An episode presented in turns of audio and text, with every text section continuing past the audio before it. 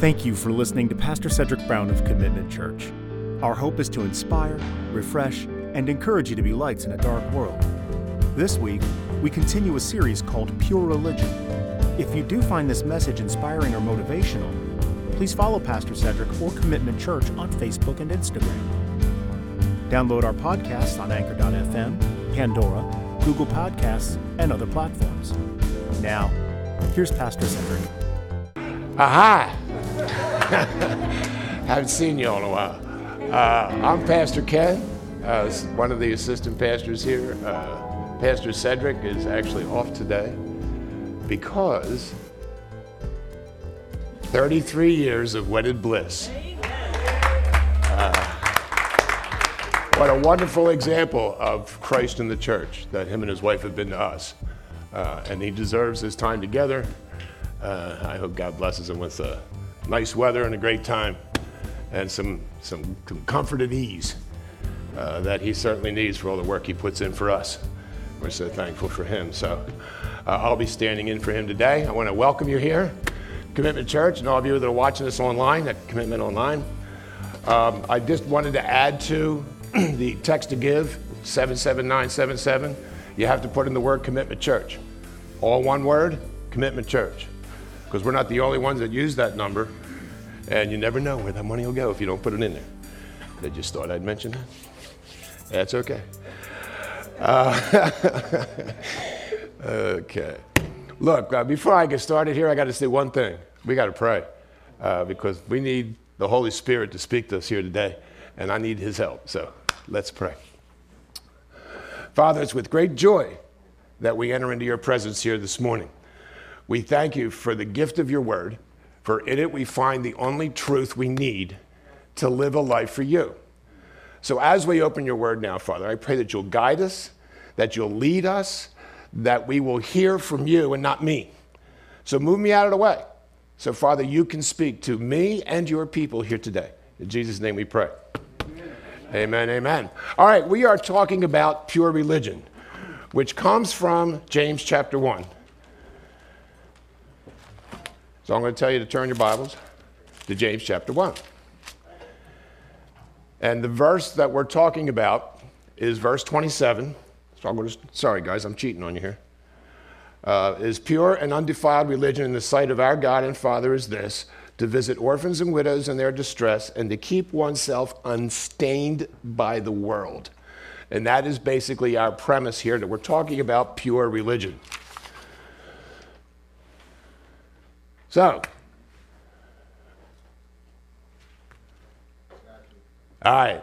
So, we're going to talk about pure religion and the concept of pure religion. Now, we're talking about this from the book of James.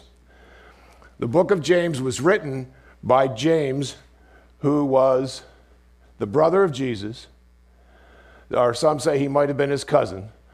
But either way, it was written by one of the guys that was the early leaders of, our ch- of the church. Uh, it was written to the dispersed Jews of that time frame. So the word is written to Jews, uh, but obviously it's good for us today. The problem was they were scattered, thus causing difficulties, and their difficulties caused them to scatter, leaving them to their spiritual drift, which was basically conforming to the world. Sounds familiar, doesn't it? Um, yeah, we're going to talk about humility in a little while, so I'm not going to go there. Go to the next one. Uh, the world can be absolutely evil and corrupt, and if you're not careful, it will consume you and it will stain you. So, our goal in this lesson series is purity.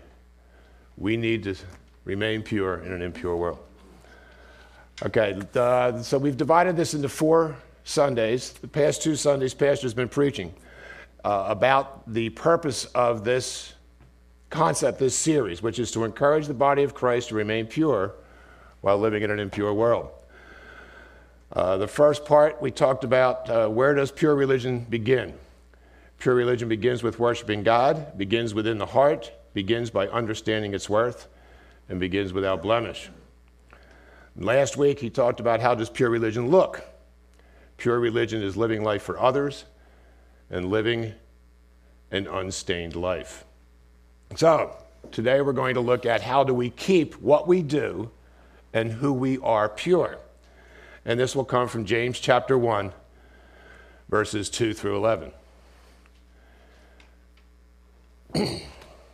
and I'll read through this so we can get started. Consider it all joy, my brethren, when you encounter various trials, knowing that the testing of your faith produces endurance. And let endurance have its perfect result so that you may be perfect and complete, lacking in nothing.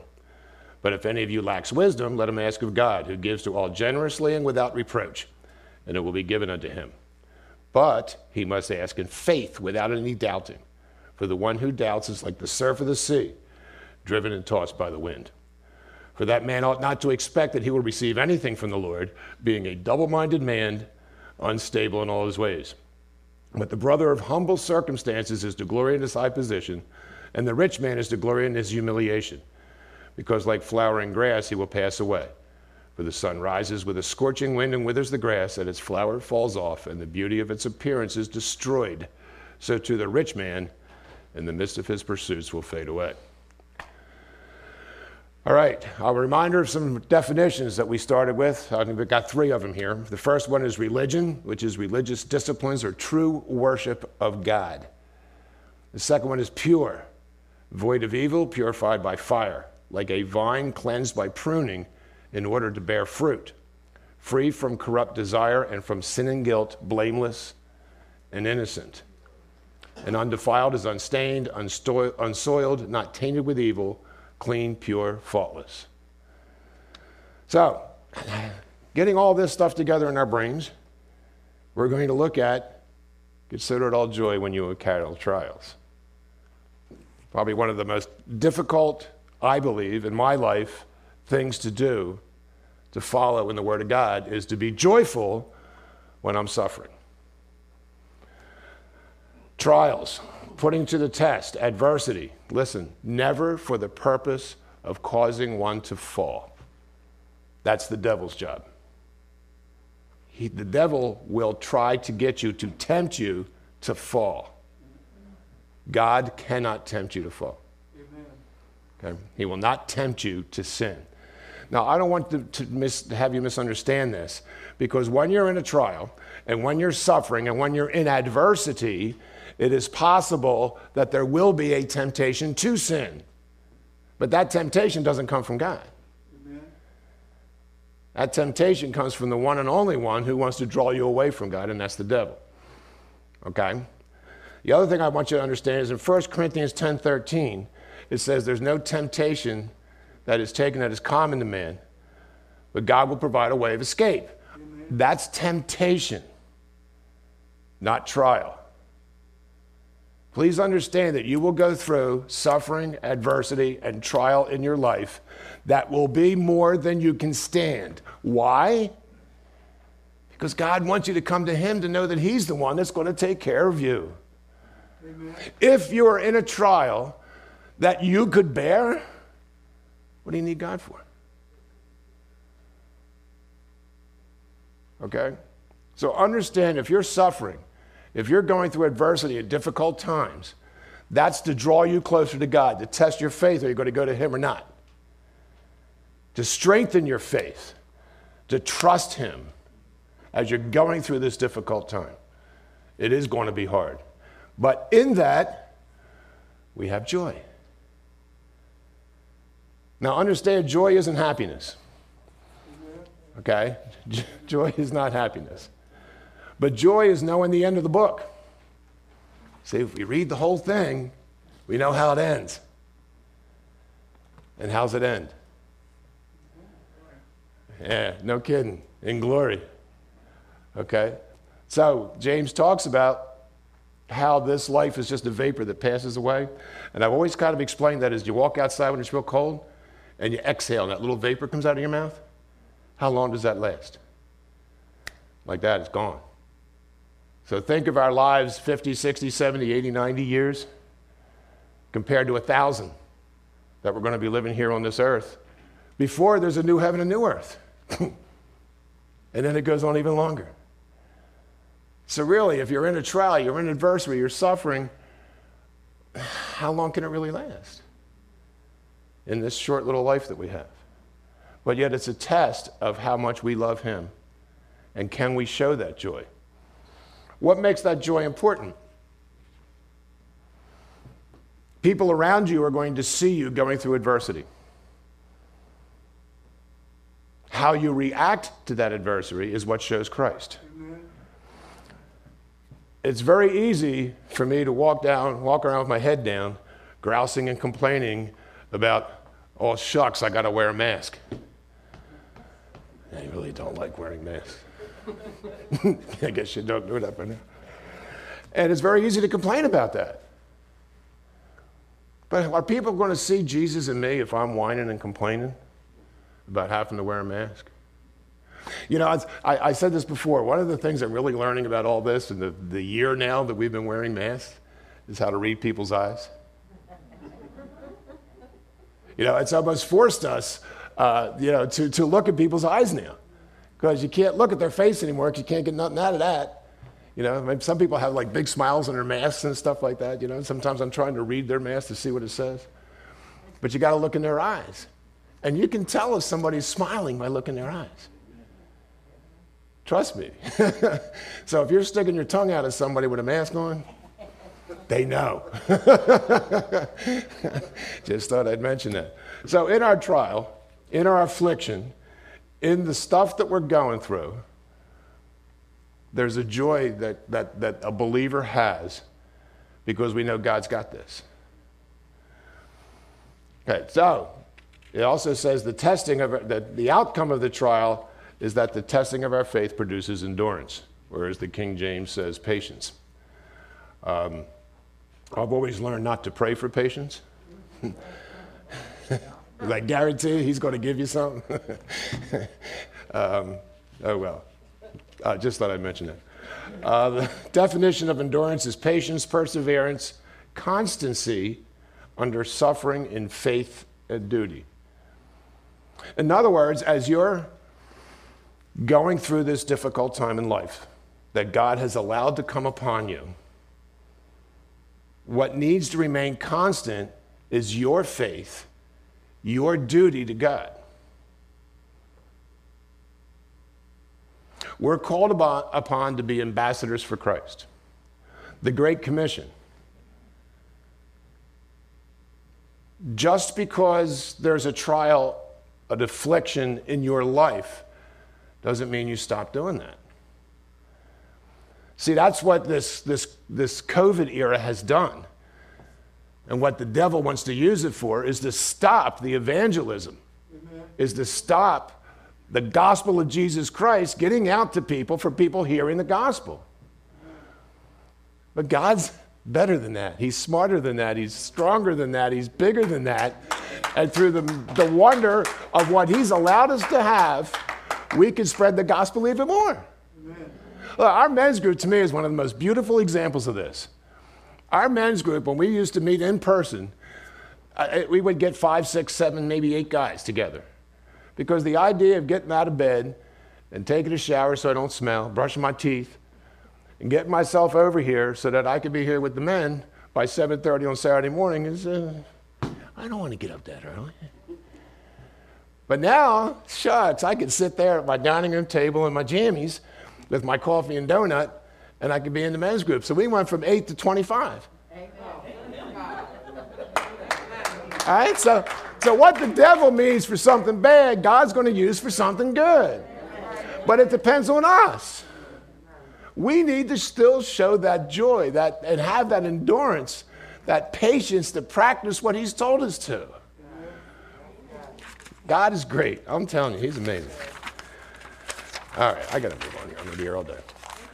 Uh, so, we're going to be perfect and complete. The word perfect does not mean sinless. We will never attain sinless perfection in this life. I don't care who's preaching. But it means finished. That which has reached its end term limit, wanting for nothing. And complete is whole, complete in a moral sense. So God is going to do all of that for us through the trial that we're going through. He's going to produce patience. He's going to make us perfect. He's going to complete the work that He started in us through the trial and the affliction that we're going to go through. Okay. Now, I know everyone here today, right now, and everybody can hear me, is going through a trial. Okay, because that's life, right? The key to that, guys, is we need to accept that trial and say, okay, God, why is this happening to me? What is it you're trying to produce in me? Help me to learn what it is you want me to learn so I can move forward and grow to be more like you. Instead of, and trust me, I've done this, I'll be, I'll be the first one to admit it, sitting there going, God, why are you doing this to me again? Why do I have to go through this trial? I was obeying you. I was reading your word. I was praying. I was going to church. I was doing all the stuff I'm supposed to do. And here I am in this mess. And we do. And we shake our fist in the face of God. Lucky we still have one.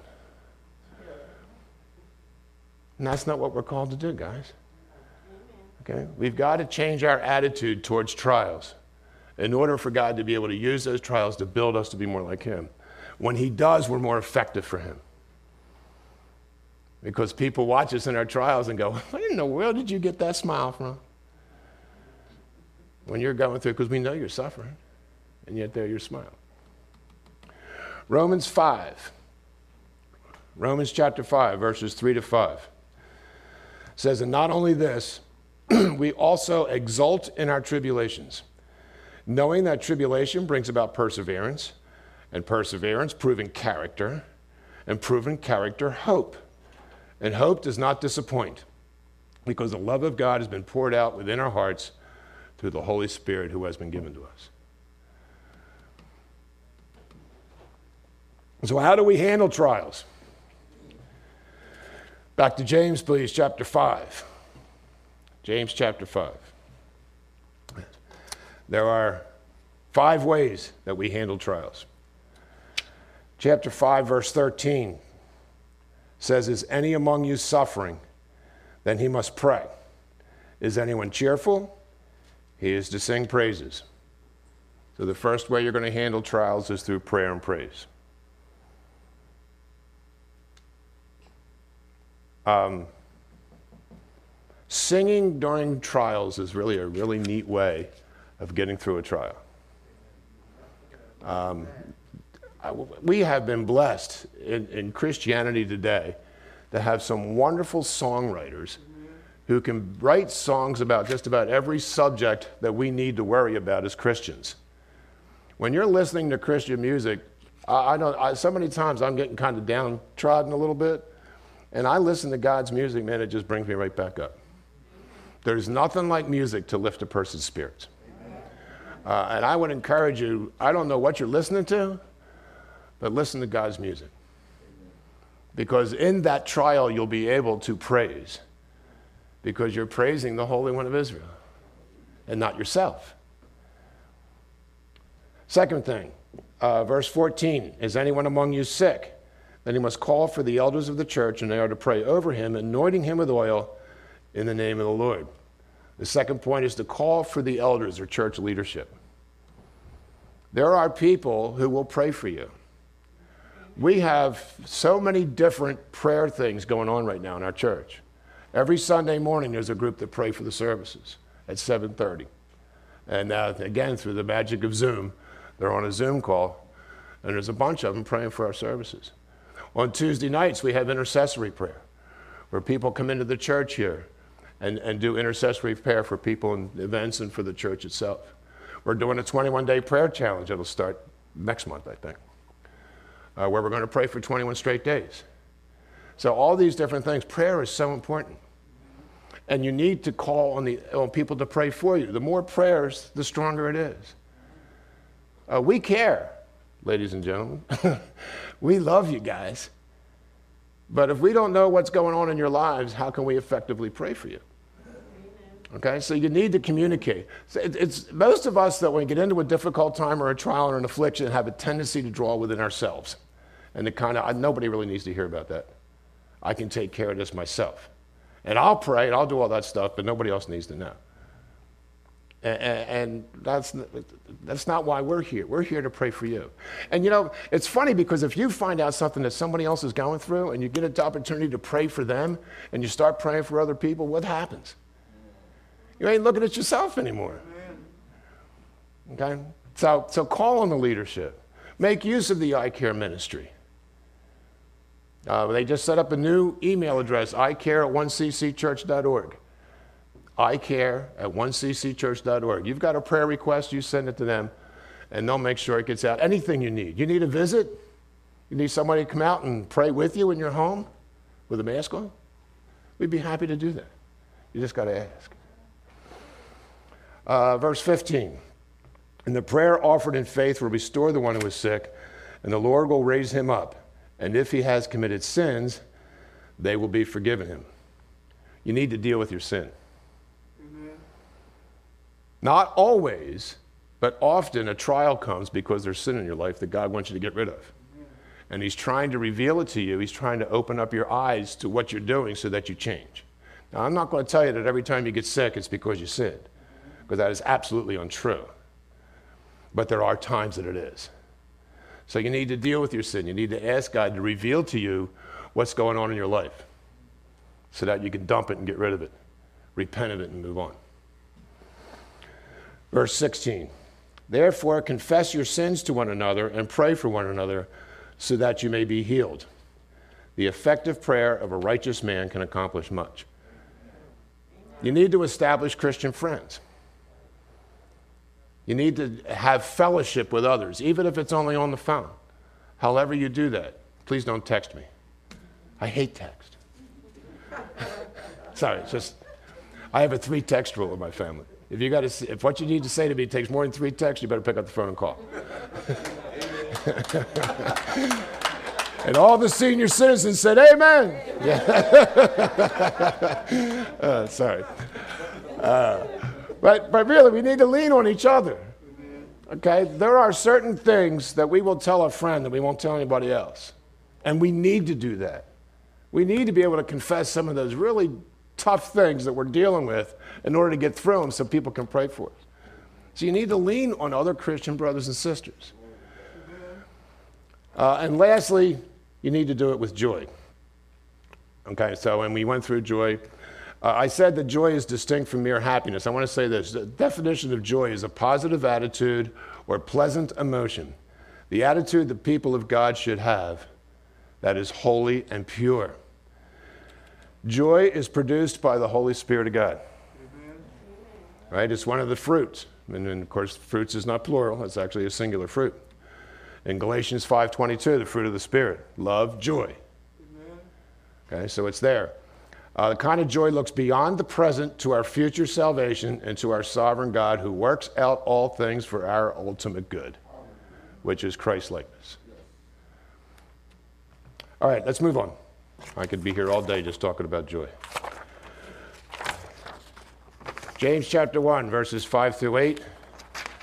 We must learn to employ God's wisdom. James chapter 1 verse 5 says, "But if any of you lacks wisdom, let him ask of God, who gives to all generously and without reproach, and it will be given unto him. But he must ask in faith without any doubting. For the one who doubts is like the surf of the sea, driven and tossed by the wind, for that man ought not to expect that he will receive anything from the Lord, being a double-minded man, unstable in all his ways." Wisdom.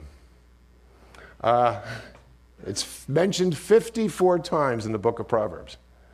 I didn't even get into what it is in the rest of the Bible because I couldn't count all that. The, the, definition for wisdom is knowledge, insight, deep understanding, the ability to regulate one's standing with God, including the idea, listen carefully, of practical application. The difference between wisdom and knowledge is this in wisdom, you're using the knowledge. Wisdom is putting feet to the knowledge that God's given you through His Word. So when you're asking for wisdom, you're asking for the ability to use all the stuff that God's put in your head.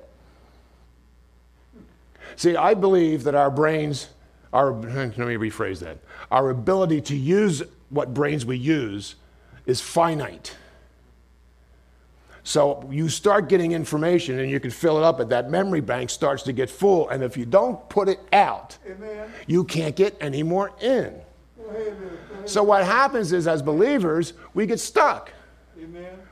And it happens to all of us. Okay, in our Christian walk, and it happens in stages as we grow. But eventually we get stuck and we can't understand why am I not learning anything? Why am I not growing? Well, it's because you're keeping it all inside. And you're not using the wisdom of God to get it out so that you can make room for more. And as you grow and as you give it out, you grow more. And eventually become a preacher and I don't have a job anymore. It worked good. Come on, guys. But it does, it really works. But that's wisdom. And all we got to do is ask. This is the coolest thing. All we got to do is ask, and He'll give it to us. But, oh, there's a key to that. Ah, we got to ask in faith. If you're going to ask for wisdom, you better believe you're going to get it. And you better believe you're going to use it. When God gives you wisdom, He also gives you opportunity to make use of that wisdom He's going to give you. So be ready. Because when you ask for the wisdom to be able to witness to someone and the courage to go along with it, He's going to provide the opportunity. And that wisdom that God gives you enables you to see that opportunity and then do it. I can't count the number of times when I have in my life realized about three minutes after an opportunity took place that the opportunity took place and I missed it. And I sit there and I go, darn, I did it again. And I really get mad at myself because I should recognize this by now. God just, and I, sometimes I run back. and say, wait, we were just talking about this, and I really wanted to share this with you. We need to be ready for that. And that's where God's wisdom comes in. Is asking Him always to keep our eyes open to the opportunities He provides for us to share the wisdom of God. Because somebody needs to hear it. I don't think any one of us will doubt right now that our country is in deep trouble. And there's only one thing that'll change it, and it ain't the government. It's the gospel of Jesus Christ. And if we don't share the gospel of Jesus Christ with everyone we come in contact with, nothing's going to change, and we're going to stay in this slop and mire that we're in. It's the church's responsibility to do the job that can't be done by anyone else. We need to share the gospel. One heart at a time, folks. One heart at a time. And you know what? There's 30 of us here. Next week, there should be 60. See what I mean? And then the following week, there'll be 120. And I don't do math that well. I'm a history major. but you get my drift, right? All we got to do is share the gospel of Jesus Christ. There's probably you know, a couple hundred people listening online. I think at the end of the day, it's probably a thousand. I don't know. Imagine that. And next week, it'll be a couple thousand. Before you know it, it's 10,000. Before you know it, the whole world has changed because we've shared the gospel. Mm. And all we got to do is ask. Isn't that cool? All we got to do is ask. All right, what's wisdom look like? James chapter 13, please. Or th- 3. I ain't 13 chapters in James. James chapter 3, please, verse 13. There's four things that wisdom looks like. Verse 13 says, Who among you is wise and understanding? Let him show by his good behavior his deeds in the gentleness of wisdom. Wisdom looks good and it's gentle. Um, I've never been a fan of smacking somebody in the head with my Bible. If you walk up to somebody and say, Do you know you're a sinner and you're on your way to hell? I doubt if they're going to be listening much longer. Okay? Most people don't respond to that. Now, I might be able to get away with that from standing here on the pulpit, but if you're doing a one on one evangelism, it's probably not the best way to start. Good and gentle. So, first of all, starts by your behavior being good so that people are attracted to you. Because if you're not being good, not going to listen to you anyhow. And gentle. People always respond to gentleness.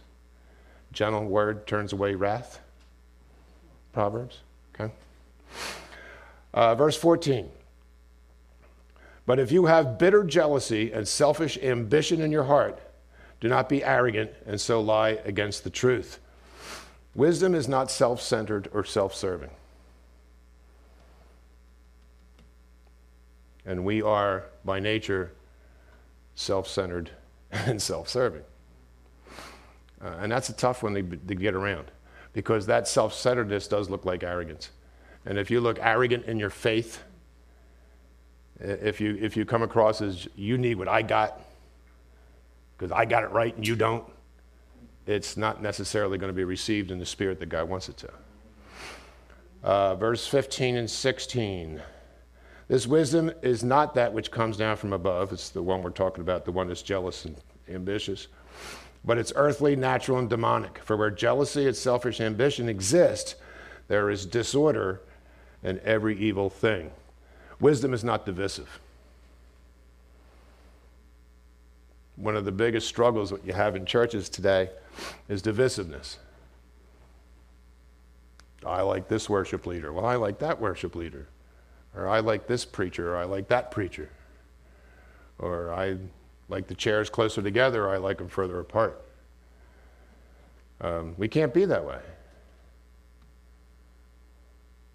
We are one in Christ, regardless of how we look, how we dress, or where we live, or how much money we make or don't make. We are one in Christ, the same, equal, all the same. We can't be divided. Because you know a house divided is going to fall, right? And we don't want to fall, we want to stand. We stand on the rock of Jesus Christ. Not divided because we look at the same word, the same God. Seven, verses 17 and 18 in James chapter 3. But the wisdom from above is first pure, then peaceable, gentle, reasonable, full of mercy and good fruits, unwavering, without hypocrisy and the seed whose fruit is righteousness is sown in peace by those who make peace. Wisdom is peaceable, gentle, reasonable, full of mercy, and good fruits, unwavering, without hypocrisy. Peace. It's very easy to get wrapped into the arguments of the world today. Do I wear a mask or don't wear a mask? Do you wear your mask or don't you? Is it over your nose? Are you a racist or aren't you? Are you a Democrat or Republican? Do you like Trump or Biden? And, and, there's all these things that are dividing us that are causing us to argue back and forth, and it's very easy to get drug into these arguments, whose end comes to nothing. Because when you're all done, guess what? They're still going to feel the way they do, and you're still going to feel the way you do, and nobody's convinced anybody of anything. All you did was argue and wasted a whole lot of precious oxygen.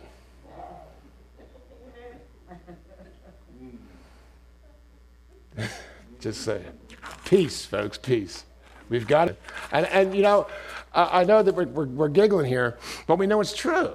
And we know we all struggle with this because it's so easy to get wrapped up in this mess. Man, turn off the news. It's a waste of time. Goodness gracious, all it does is upset you.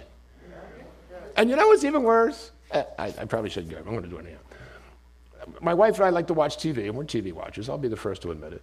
And a couple of the new shows have come out with new episodes. And as we're watching them, I'm like watching the news.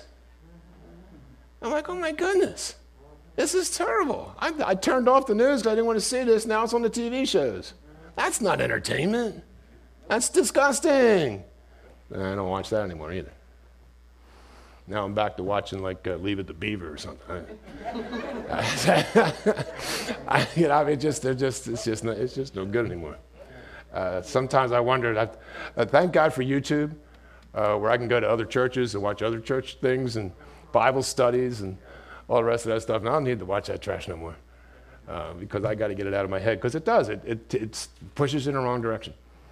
And that's not where wisdom lies. And wisdom lies only in the Word of God and the truth of His Word. All right, last point I want to make James chapter 1, back to James chapter 1, verses 9 to 11. We must learn to exercise humility. Mm, but the brother of humble circumstance in verse 9 James chapter 1. The brother of humble circumstances is to glory in his high position, and the rich man is to glory in his humiliation, because like flowering grass he will pass away. For the sun rises with a scorching wind and withers the grass, and its flower falls off, and the beauty of its appearance is destroyed. So too the rich man in the midst of his pursuits will fade away. Definition of humiliation is depression in rank or feeling, be made of low estate. I'd like to suggest that the reason this is is because when we stand before Jesus Christ at the, at the judgment seat of Christ, we don't come in there with all our stuff we own.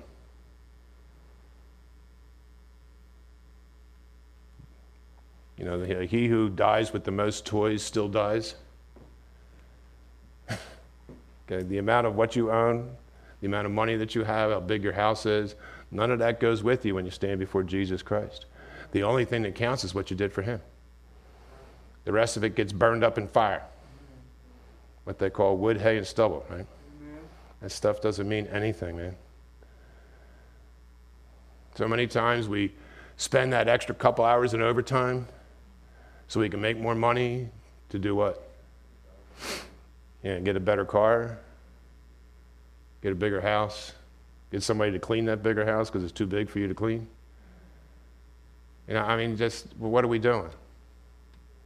Um, I've always kind of tried to, to, to exercise the concept that we're supposed to tithe 10% of our, of our money. So why don't we change that over to our time as well? And think of how much time you're awake. Do you give 10% of that time to the study of the Word of God and prayer? Think about how long that'd be. I mean, most of us probably don't sleep much more than six hours anymore. So, right, so you've got yourself 18 hours. Gosh, I did that. It's pretty good. 18 hours. Did you spend in that 1.8 hours studying the Word of God and praying every day?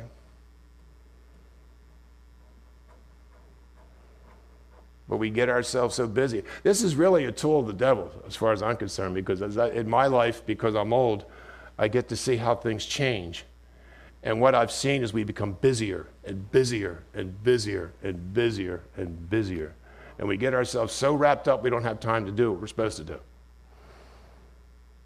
And, and, and it's weird because the stuff that we're busy doing seems to be important. But what really matters more than being in the Word of God and being in His presence in prayer? What can really be more important than that? And yet we've pushed that down to a, well, I can give him five minutes in the morning.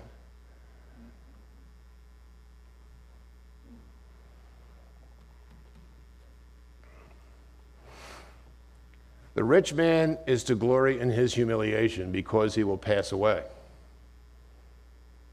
Or riches cannot extend life. And you can't take it with you when you stand before God. Some examples of humiliation Luke chapter 1, verse 48.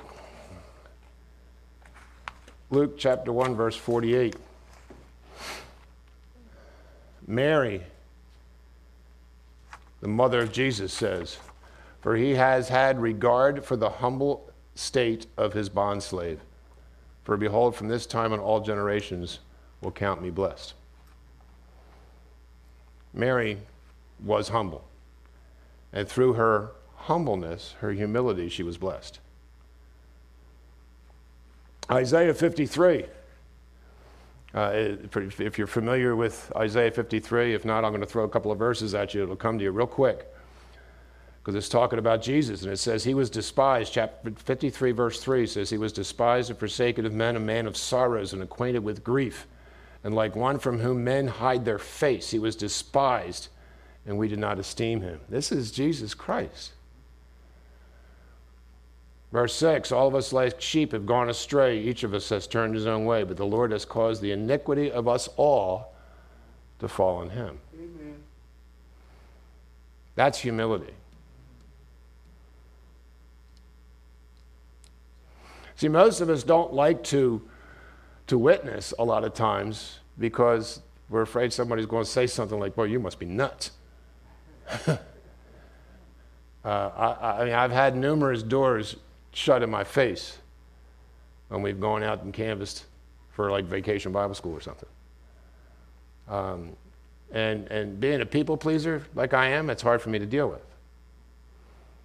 Um, so I have a tendency to kind of hide and say, okay, well, that's, that's somebody else's gift. I'm not gifted with evangelism, so I don't have to do it. no, I'm sorry. it's not what the Bible says. It says we're supposed to evangelize. Period. It doesn't say they evangelize and you preach. No, it doesn't work that way. So we have to get out there and say what we got to say and not be afraid Amen. of what people are going to say because they're not rejecting you, they're rejecting Christ. Amen. And I wouldn't want to be in their shoes. Okay? But you know what? If you see somebody running across the street, the bus is coming, you're going to yell, Look out. Well, we should be yelling, Look out. because Jesus is coming back. And that trumpet's going to sound. Amen. And then this earth is going to go through some really tough times. And we need to be yelling, Look out. Because Jesus is coming. And he's coming soon. James chapter 2, please. James chapter 2.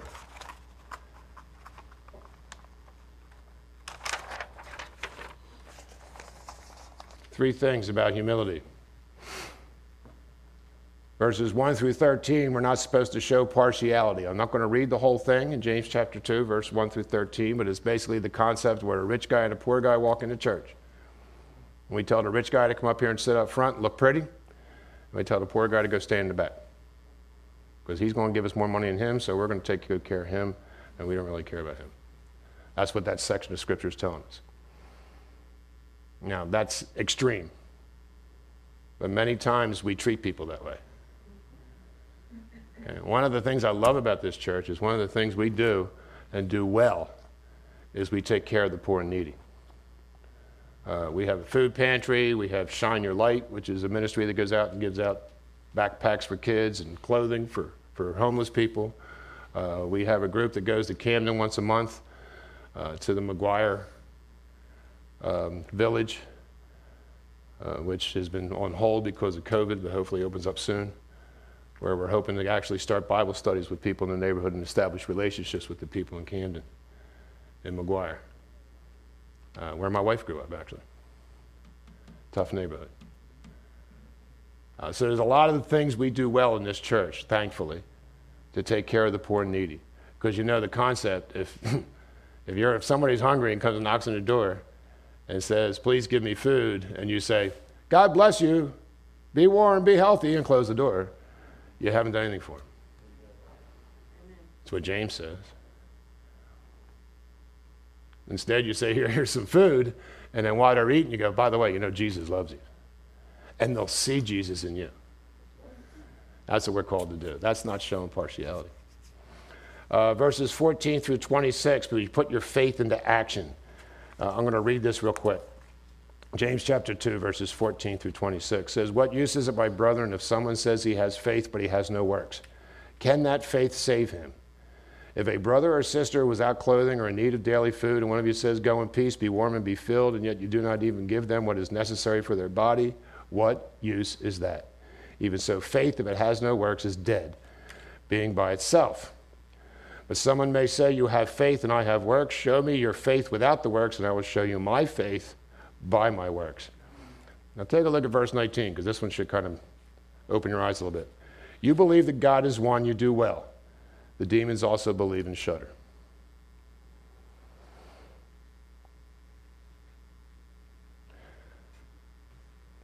James was a book that almost was actually the last book to be accepted into the canon of Scripture because of this. Because it thought that was teaching salvation by works. But it's not. It's teaching that salvation is an ongoing process called sanctification. That once your eyes have been opened and you've seen the truth of the Word of God and you accepted Jesus Christ as your personal Savior and the Holy Spirit of God came and dwelt within inside of you, you're now motivated to go do something about it. Because the Holy Spirit of God, believe me, is alive and active and knocking on your door. And if you're feeling a little antsy, it's because that's what he's doing. He's trying to get your attention. Trials. Okay? Well, you talked about in the beginning. See, to just believe isn't enough. Don't you know that Satan knows who Jesus Christ is? You think Satan knows that Jesus Christ died on the cross for the sins of the people and rose again? Sure, he does. That's why he tried to stop him with the temptation of Christ. He was trying to stop it because he knew what was going to happen. We ain't going to see Satan in heaven because he ain't doing nothing for Jesus. The works that we do, the good deeds that we do, we do in the name of Jesus because we love him. You can do good works without Christ. Amen. But those good works you do without Christ are for you. I can help a little old lady across the street, probably be me, but I can help somebody across the street, but I'm doing that because it makes me feel good when it's all over. But when you sacrifice for other people in the name of Jesus, you're doing more than just helping them, you're sharing the gospel. And that's what counts. That's what works. That's part of our faith. It's part of our sanctification. It's part of who we are as Christians, as believers. Not worrying about us, but worried about others. Jesus left heaven and the glory of heaven because he loved us so much to give us a picture of what it meant to sacrifice for others. To how we doing? And that's what we need to do. James chapter 4, please. verses 5 through 8. Humility submits to God. Or do you think that the scripture speaks to, of no purpose? He jealously desires the spirit which he has made to dwell in us, but he gives us a greater grace. Therefore, it says, God is opposed to the proud, but gives grace to the humble. Submit, therefore, to God. Resist the devil, and he will flee from you. Draw near to God, and he will draw near to you. Cleanse your hands, you sinners, and purify your hearts, you double minded. If we are to exercise humility and ask for wisdom, that's all the stuff we do to get through trials. And it all comes from submitting. God has given us all we need to do for instructions for living life for Him in His book. We just need to submit to it. And that's probably a hard thing for us coming from a free country where we like to have the concept and idea of I'm free to do whatever I want to do. Well, you are free if you submit to God. Because in Him there's real, true freedom freedom from sin and from temptation so that we can live a life for Him.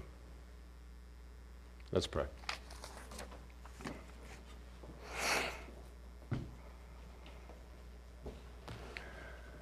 Father, in our lives, we go through many difficult times. We go through trials and tribulation because you're trying to, to help us to become more like Jesus. You're trying to help us to learn, to test our faith, to try our faith as if by fire, so that we can become more like you, so that we can be more useful to you in sharing the gospel of Jesus Christ to all we come in contact with. So, Father, I just pray that you'll give us courage You'll help us to be humble. You'll give us wisdom that goes beyond all human understanding, but only comes through the power of your Holy Spirit. Father, work in us so that we can share the gospel with others. In Jesus' name we pray. Amen. Thank you again for listening to Pastor Cedric of Commitment Church. If you would like to learn more about Jesus Christ, please visit our website, www.commitmentchurch.org/start. This website will walk you through having a personal relationship with God through Jesus Christ. Please let us know if you have made a decision to follow Christ as your personal Lord and Savior, or if you would like to support God's Word through this ministry by visiting www.commitmentchurch.org. You can also visit loveallnations.org for more information and to receive encouraging videos. Lastly, if you or your family reside in the South Jersey area, please visit us at 2 Berlin Road South, Lindenwold, New Jersey 08021. May God bless you and have a wonderful day.